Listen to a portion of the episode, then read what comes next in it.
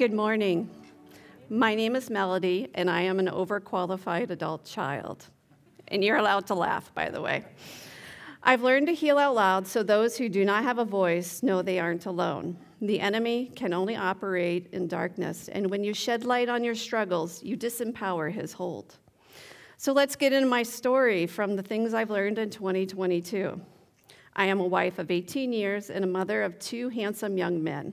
I am a closeted perfectionist, military brat, workaholic, type A personality, ADHD, SA overcomer, and a wannabe comedian with my one liners. My survival skills growing up was pretending to be a bright, shiny package on the outside and hide all of my struggles on the inside. Appearance and approval meant everything, and God decided to meddle, I mean, set free, from trying to meet everyone's expectation, lest I not be considered Christian enough. Those survival skills helped me in my younger years to survive, but they no longer serve me now. Lesson one God has always known this about me and is rejoicing at the freedom I am gaining. Mid January, I received the call I have dreaded for over a decade. My father had been found deceased from a myriad of illnesses after 22 years of service in the Marines.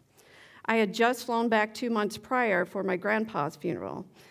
And last February, a friend of mine invited me to an ACA meeting.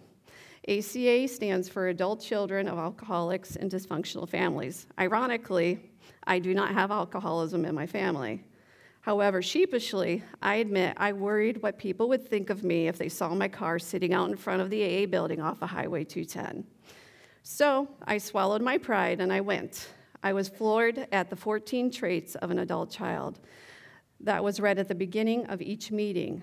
10 of the 14 traits nailed me to a T, and I couldn't unhear it. Lesson two don't be embarrassed by God using outside resources or worry what others will think. Just remember, God used a donkey to get Balaam's attention. Try not to let stubbornness or pride get to the point where talking animals are needed. On a side note, right at this time, I had been blackmailed by a sermon, and it specifically said it means you are teachable. I had decided to stop arguing with God about the resources He was choosing to use. You see, I have read countless books, went to retreats, conferences, listened to speakers, decades of counseling, all trying to fix myself. Yet I continued to struggle internally and outwardly masking what was going on inside. I know the right Christian jargon to keep you fooled and not ask any further questions. The ACA group has helped me uncover my childhood, ugh, try that again, childhood survival and coping skills layer by layer, which is as fun as it sounds. Um, lesson three Having a community of people supporting me that allows me to process without a barrage of advice is exactly what my broken heart needed, and God knew that. As you guessed, my childhood was no cakewalk. My father, the drill sergeant, came home and expected the same out of us. I remember making the remark at a group that I am glad my family wasn't addicted to substances because it would have been way worse. An older gentleman that was my father's age stopped me and said, Melody, no, it's worse because they did it without being on a substance and in the right mind. It was probably one of the most profound things I have ever heard. Not only was my pain validated, but he had the background and the story to back it up. not only was my pain validated, oh, I'm going again. I'm not saying my pain is worse than anyone else's, pain is pain. However, in the most profound way, I learned my pain counts, and God 100% validated it. Lesson four Jesus is invested in my complete healing. He made me and gave me emotions for feeling. God knows me because He made me. My pain was typically diminished and invalidated growing up. Tears were only for weddings and funerals. The only acceptable emotion was calm, and thus I clammed up to survive. There are so many things I wish I had said or trusted my gut instinct. I often judge my childhood decisions as if I were my current age.